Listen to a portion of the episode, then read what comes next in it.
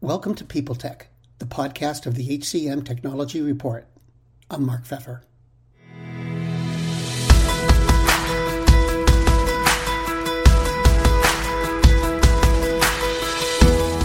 My guest today is Shai David, the CEO of Retrain AI. Their platform uses AI to help employers understand and use market and skills data to forecast skills gaps, help employees upskill, and run assessments to help understand an employee's knowledge, skills, and personal attributes. We're going to talk about the labor market, automation, and the changes in store for business on this edition of People Tech. Hi, Shai. Welcome. Briefly, can you tell me what Retrain.ai does? Retrain.ai is developing the world's most advanced talent intelligence platform. We've cracked the science of finding, developing, and keeping the right people for any organization. And how does it work? Um, what, what's going on under the hood? So basically, what we developed and continue to develop is what we call our global skills framework. We think about our solution as kind of the Google Maps of the labor market. So the first step is to create a map. That is a map of the organization. It could happen at an organizational level, departmental level or even state or country level, where we use uh, artificial intelligence and natural language processing in order to process millions of data points by way of CVs, job descriptions, want ads, to understand what the demand of skilled talent is. We analyze what people are hiring for, and we create a map of occupational opportunity. That's step one. Step two is that our system can analyze CVs, LinkedIn profiles, and uh, either employee or candidate profiles and map the people within the map. So if we have a map of occupational opportunity, we can map individuals on the map. And step three is that we can help chart pathways, both learning pathways and career pathways, to show both individuals and organizations how they can move around that occupational opportunity map in order to manage their career gain uh, gainful employment or advance if they're already working. Hmm.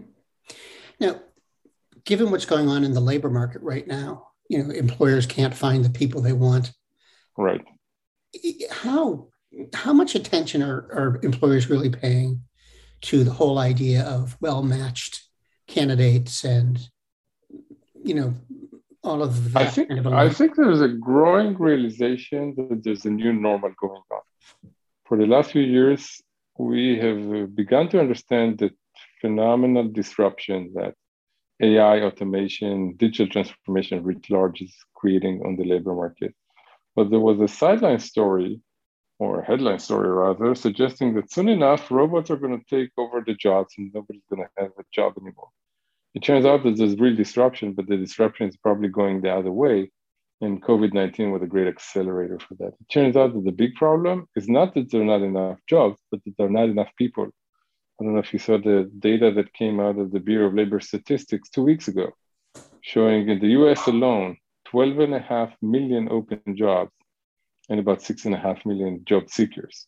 Mm-hmm. Now, that is a sad story in, in, in two different aspects. One is that there's just not enough people to fill the jobs, but two, is that that number of only six and a half million job seekers is actually artificially low because that does not count the people that have been long-term unemployed. They are not job seekers because they're not looking for jobs. They're not looking for jobs because they gave up, because they don't have the skills to participate. So on one hand, it's a tragedy that employers can't find enough people. On the other hand, it's a tragedy that people gave up on trying to participate, and there's a very large mismatch between supply and demand we call that the skills gap emergency. And I think that more and more employers are beginning to take notice of that. And employers are understanding that they need to take control of the future, that they need to be able to hire faster, and they need to be able to create vocational training programs on their own, and that they need to really widen the net with which they, they can recruit candidates. And I think that that is becoming uh, kind of an acute problem, and I think that it's definitely top of mind for many organizations today. Sorry about the barking in the background. I have two very stubborn schnauzers. So, what's your sense about how long this dynamic is going to continue with, you know, the the labor market? I think you know we're we're we're obviously seeing the tightest labor market definitely in kind of the modern era since World War II. I would say I think it's true in the U.S., it's true in the UK, it's true in most of the developed world, um, and I dare say that this is a new normal. I don't. I think this is a secular trend. I think that this is not going to reverse anytime soon, and I think that if there was uh, what McKinsey called the acceleration of the future work, they put it best when they said the future work is now. If we thought that these larger trends in the market are going to take 10 to 15 years, COVID 19 really accelerated things. Uh, and we're talking about remote work, we're talking about hybrid work, we're talking about the uh, rapid rise in automation and robotic process automation. And um, if you look at past historical precedents, and I think that the best examples are actually given by Professor Carl Frey, the head of the Future Work Institute at Oxford, and he wrote this book that I highly recommend to listeners to, to look into called The Technology Trap. Carl looks at parallels between the first, second, and third industrial revolution and the fourth industrial revolution we're experiencing now.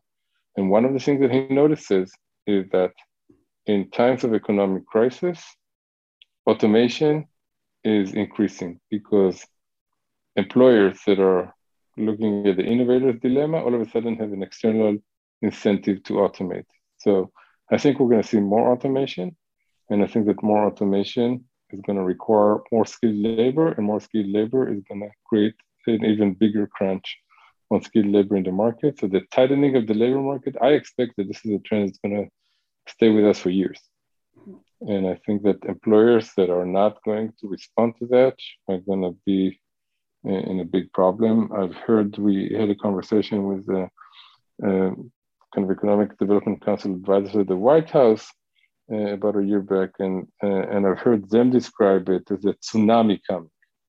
The only question is, are you going to be above the flood line or below the flood line? Because it's coming.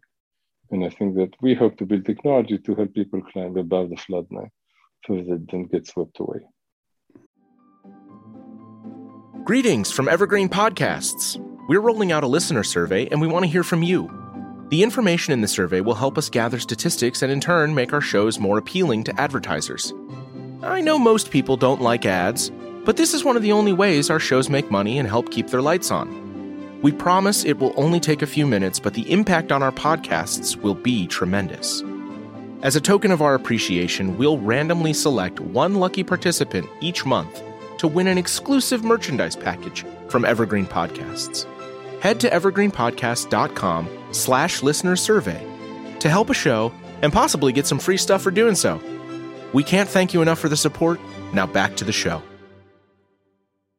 And I wanted to, to shift back to talking about um, retrain.ai. Um, when you were building your platform, what was the biggest challenge that you faced, either either technically or in terms of business? I think that the, the, the technical challenge is just the immensity of the data set. Historically speaking, HR tech has been quite a neglected area of the market. People did not invest in their HR stack, the types of uh, investment by way of time, money, attention that they needed to. And as a result of that, a lot of HR tech stacks are very dated. It's not uncommon to find an old implementation of some uh, HR technology like a Workday or Oracle that was basically deployed some 20 some years ago, you know, literally green screens with, uh, with the cursor. And for most organizations, this means that they have a lot of data, but they don't have a lot of knowledge. Historically, HR has been a very data rich but information poor area. So the biggest challenge that we have is what I call breaking down the data silos. We need to unify data that's coming from talent acquisition systems, from talent management systems, for other operational systems, uh, to marry that with data about learning and development systems, and to be able to create a unified language that allows us to understand who the employee is, what is their potential, what career pathway are they on? What learning pathway could we put them on so that they can maximize the career pathway? And how do you do that when you're talking with four or five different systems at the minimum, sometimes six or seven systems that don't speak the same language, that don't exchange data, that sometimes do not even have a unified view of the Active Directory of a single sign-on. So that's the biggest challenge, unifying different data silos and creating a unified language. So that's something we've been working on for a couple of years to solve that. Uh, from a business perspective, I think the biggest challenge is to help, uh, on one hand, preach the converted, but on the other hand, convince people that this is even possible. And I think that uh, the sorry state of enterprise training and learning in the HR tech is that people are very skeptical of the usefulness of these systems. Uh, let me ask you, Mark, for any company you ever worked for, when was the last time you logged into a corporate learning network and expected to actually find something useful for you to teach you something you really wanted to learn? Right. And both of us are smiling because it just never happens. Right? You're right. It has never happened the reality of the market is that you log into your corporate learning network only when you get the 17th email alert or you're non-compliant on some compulsory training or, or something like that. Like you don't really think that that's a place where you're going to learn. You don't really think that the, the, the dated green screen for a Workday or an Oracle or a SuccessFactors is going to help you move your career. So a lot of people, definitely on the employee side, but sometimes even on the HR manager side, kind of gave up on the in-house systems and they use a lot of external systems. So they would send their employees to Coursera or Udemy or Go1, or they would use LinkedIn for recruiting. So they go to outside systems. The challenge with that is those outside systems do not have a unified view of the employee, do not understand the organizational needs, are not connected to one another. So what if we could create a system that that had the best of both worlds? It was a modern system that uses AI and NLP in order to offer HR managers the decision support that they need, and in order to offer the employee experience that's actually useful for the employee, not a bot that sits on your shoulders and overlooks at what you do to determine whether you're eligible for a job, but rather an AI that helps you plan your career, that helps you learn new skills, that allows you to take control of your learning, of your what we call the skills wallet of the opportunity marketplace it's going to help you find your next career, whether within the same organization or planning your career beyond. So convincing people that that is even possible, um, I think is a big business challenge. But as the evidence is beginning to mount that the tremendous progress that has been done with AI and machine learning over the last few years is making that dream possible and uh, creating evidence that that could actually be true I think that is what is helping us kind of penetrate the market and work with very large brands in order to to show the system in action. Um, last question is um, you closed seven million dollars in funding last August, I believe, um, and uh, the press release said that you were going to do you were going to use the money to expand in the United States and do some hiring and put some money into product development. How's that going? Um, are you running into any roadblocks or are things going as you hoped? I think things are, are a little faster than we'd hoped. So we raised $7 million and then we added more. So total, uh, we raised about $20 million because uh, we had a lot of inbound interest of people that uh, basically are beginning to see the, what a system like that could do. and I think it's been going phenomenally well. We um, just announced a couple of weeks ago the readiness of what we call our general availability platform, and we announced a rapid enterprise onboarding program because we believe that uh, this is technology that's going to help millions of people. Our goal was to help 10 million people in the first five years. I think we're uh, very much on track with that goal. And I think that it's a really good time to innovate within that market. I think that customers are paying attention. I think that investors are paying attention. And most importantly, I think that employees and job seekers are paying attention. They're beginning to understand that artificial intelligence is a tool that's not only part of the disruption, but also could be part of the solution. And to give you an example, I think that we've seen the tremendous rise of AI in consumer facing technologies such as image recognition, The fact that Google could Google Photos can identify cats and dogs in images is no longer surprising. The fact that it can identify one of my children from the time they were babies to the time they're, they're teenagers, again, that's no longer surprising to us. This is technologies that didn't exist three or four years ago. And by way of analogy, I think that the huge breakthroughs that are happening in natural language processing did not exist three or four years ago, but today we can have an AI that could help HR professionals write job descriptions that are going to be more accurate and more actionable than a human can write. We can have an AI that could look at millions of candidates and sift through the best candidates for an organization in speed and accuracy that you couldn't do three or four years ago. Today, we can have an AI that could read millions of course descriptions and find and tailor a personalized learning development pathway for a job seeker or an employee in ways that we could just do three or four years ago. So I think that in that sense, it's a really good time to do it. And I think that if anything, we're just surprised by the rapidity at which things are moving. And we're very encouraged by the way the market is developing. Thanks very much. Thanks for coming in and thanks for talking.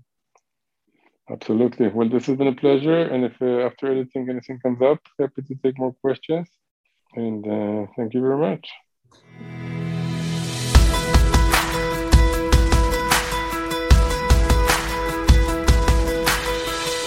My guest today has been Shai David, the CEO of Retrain AI. And this has been People Tech, the podcast of the HCM Technology Report. We're a publication of Recruiting Daily. We're also a part of Evergreen Podcasts. To see all of their programs, visit www.evergreenpodcasts.com. And to keep up with HR technology, visit the HCM Technology Report every day. We're the most trusted source of news in the HR tech industry. Find us at www.hcmtechnologyreport.com. I'm Mark Feffer.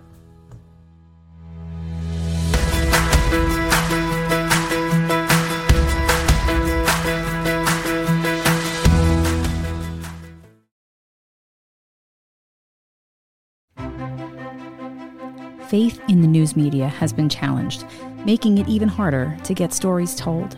The Friday Reporter podcast was created to help audiences better understand the media by hosting journalists who will answer the questions to which we need answers. Join me every Friday to hear more. The world's best known investor and Wall Street expert, Warren Buffett, once said Wall Street is the only place that people ride to in a Rolls Royce to get advice from those who take the subway.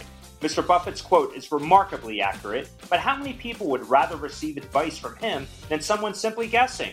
Welcome to Buy, Hold, Sell, your single source for Wall Street knowledge and profitable guidance. Please join me, Todd Schoenberger, and fellow trader Tobin Smith, as well as host Veronica Dudo, for a podcast known to move the needle for investors. Tobin and I are seasoned Wall Street executives with deep investment experience, and we are prepared to share our advice to those who choose to listen. Download Buy, Hold, Sell today on the Evergreen Podcast Network or your favorite podcast channel.